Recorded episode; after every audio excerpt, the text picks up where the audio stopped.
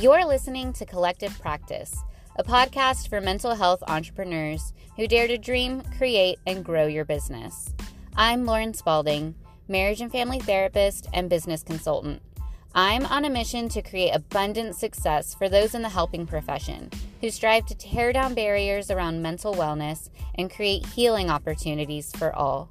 Thank you so much for joining me in today's episode. Let's jump right in.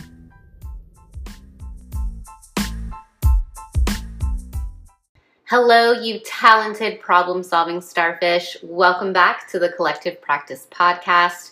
I'm Lauren Spalding, and this is a podcast for mental health entrepreneurs where we talk about business, clinical skills, and your own mental health. And for today's topic, I wanted to talk a little bit about budgeting. Last month, I hosted a training called Money Magic. And this training was focused on setting up a budget for your business and setting it up in a way that you are paying yourself fairly, you're considering profit, and you're being really mindful of your overhead. And I just really love the topic of budgeting. I feel like it's a really empowering tool to have your hands on your budget every day. I think it's so important, especially when you're working for yourself and you are managing the money that comes into the business and the money that goes out. A lot of businesses fail within the first five years, and a big thing that can attribute to that is poor money management skills. Of course, there are other factors involved, but when it comes to your business, you have to make sure that from day one, the finances are healthy and are going to continue to grow. Now, I've talked with a lot of people about owning a business, running a private practice, whether it's a solo practice or a group. And a lot of times there's this theme of being month to month. And some people don't really have a plan, they kind of live in a reactive state with their business.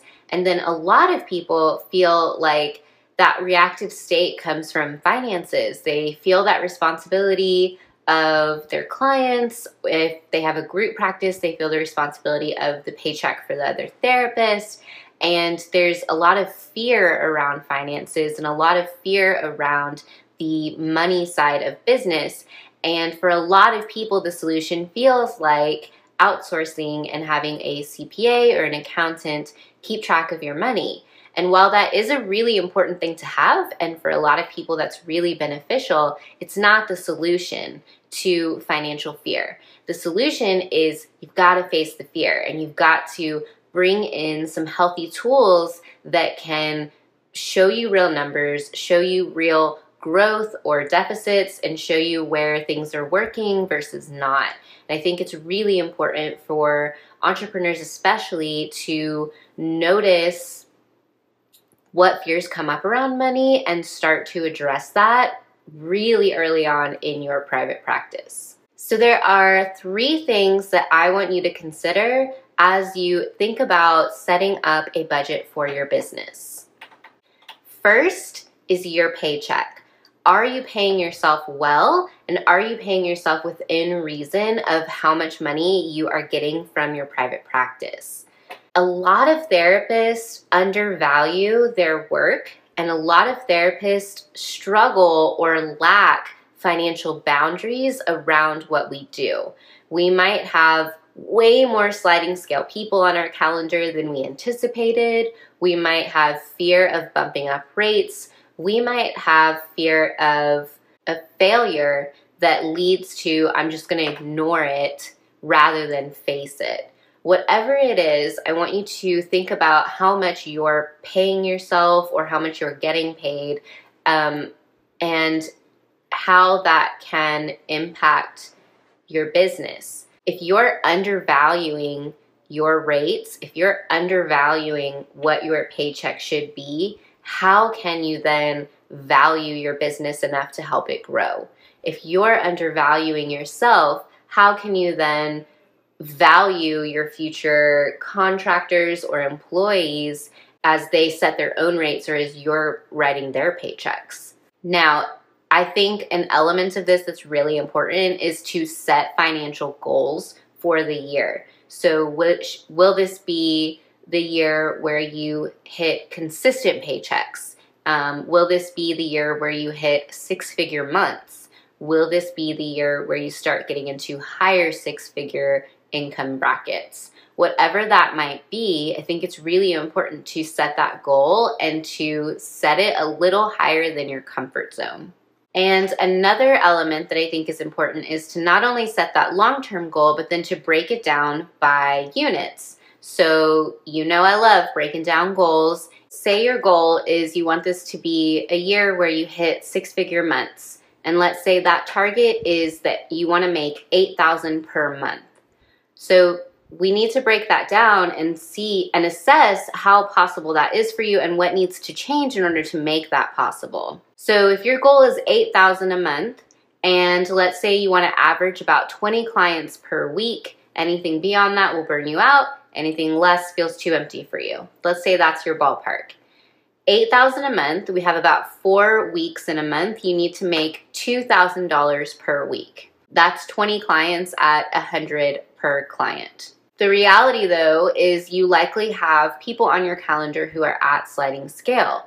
So you probably don't have all of your clients consistently averaging 100 per week per client, or you probably aren't averaging 2,000 per week. With that assessment, now we know what we need to focus on in our business. So if the problem is you don't have average 20 clients per week and you need to take on more clients, you're going to be focused on marketing, networking, and growing your reach, getting more traffic to your business.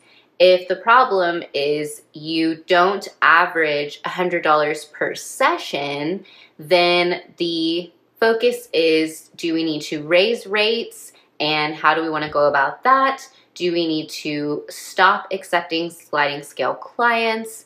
Um, do I need to reassess uh, clients that maybe are at sliding scale and could terminate to make room for a full time client? Whatever that might be, your focus is going to be more on that. So, by having financial goals with real numbers, it's going to help you have a real sense of how your private practice is doing and where your area of focus needs to be. It doesn't mean that you're selfish, it doesn't mean that all you care about is the money, but the reality is if you want to make a dream a goal, you have to put actionable items with it. Otherwise, it just stays a dream.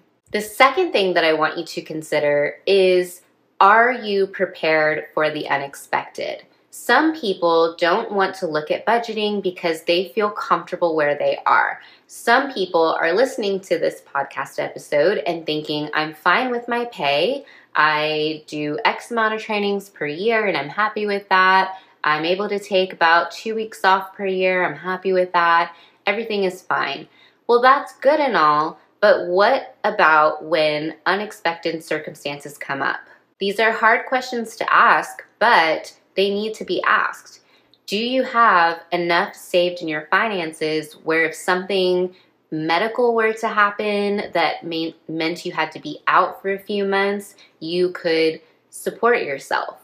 Do you have enough set aside in your finances that if there was a long term change that changed the way you could work or changed how many hours you could work or anything like that, um, do you have the funds for that to be okay? Do you have enough money set aside that if a loved one were suddenly to become dependent on you, you would be able to afford those added expenses? Do you have enough money set aside where if as you get older and start coming towards retirement age, retirement is actually an option for you as an entrepreneur? Because the reality is, if you feel comfortable with where you're at right now, that doesn't mean that life is going to stay that way. There are always things that can come up, there are always plot twists in life.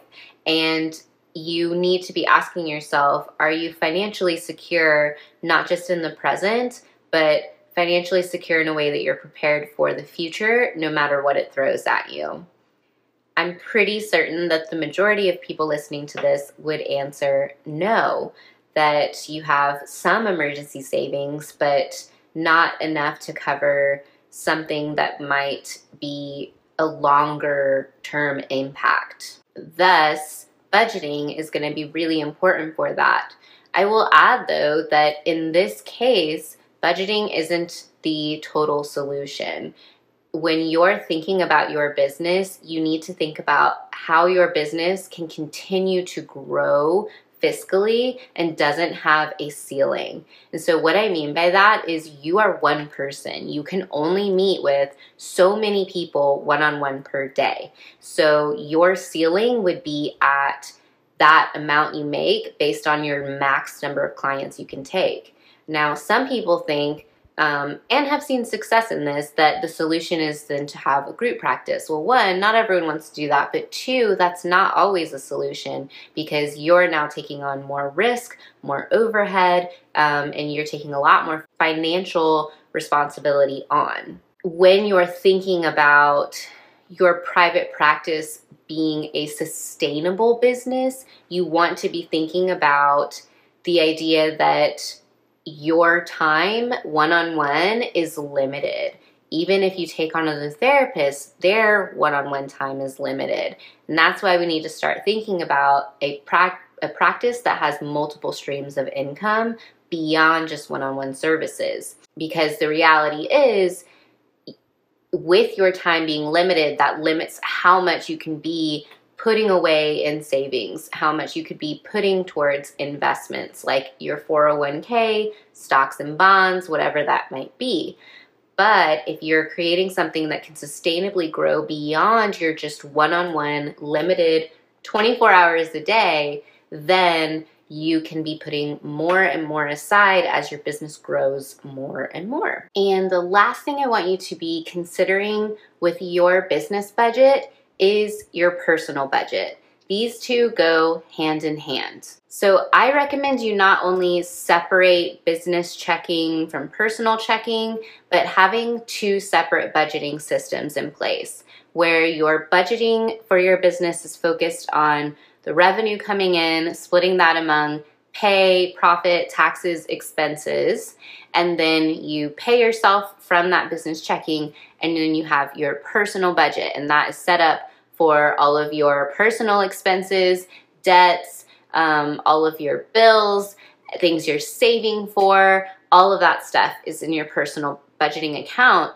because your personal money habits impact your business money habits. So you don't want to just limit yourself to being mindful of the money in your business as the business owner. You want to have that same empowered ownership over your personal finances that can, especially because they can impact business choices in the future, like debt to income ratio, um, the types of debt that you have, what capital do you have, um, what investments do you have. I mean, all of that can impact future business choices, future business goals, and those big dreams that you have for 10 years, 20 years, 30 years down the road. So take some time to sit with these three different aspects of budgeting and see what your answers are to the questions I asked today, see what your solutions are as far as budgeting. I personally love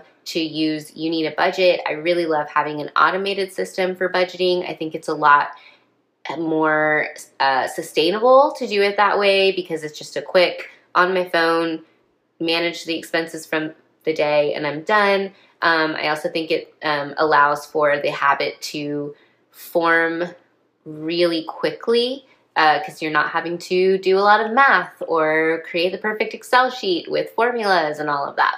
But however you decide to budget, I want you to be budgeting. Be mindful with your money. Be very intentional with how financial decisions today impact your business decisions in the future. And if you want to join me for more money magic topics, I will be hosting that training more in 2021. But this is also stuff that I'll be talking about in the Collective Practice Mastermind. So if you are looking to create healthy, finances for your business, a sustainable financial growth plan for your business, I do encourage you to look into becoming a member for that. It is an open, ongoing group. You can join when you want and you can end when you want. So it's not a long term commitment unless it is beneficial for you to be in it long term. You have the power of choice for this group, and I really, really want to be a support for you in your awesome, amazing business goals that are gonna change the world. Okay, thanks so much for spending time with me today, and I will see you next week. Bye.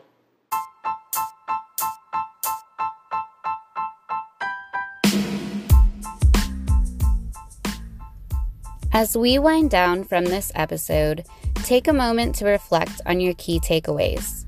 How can you care for your business and yourself this week?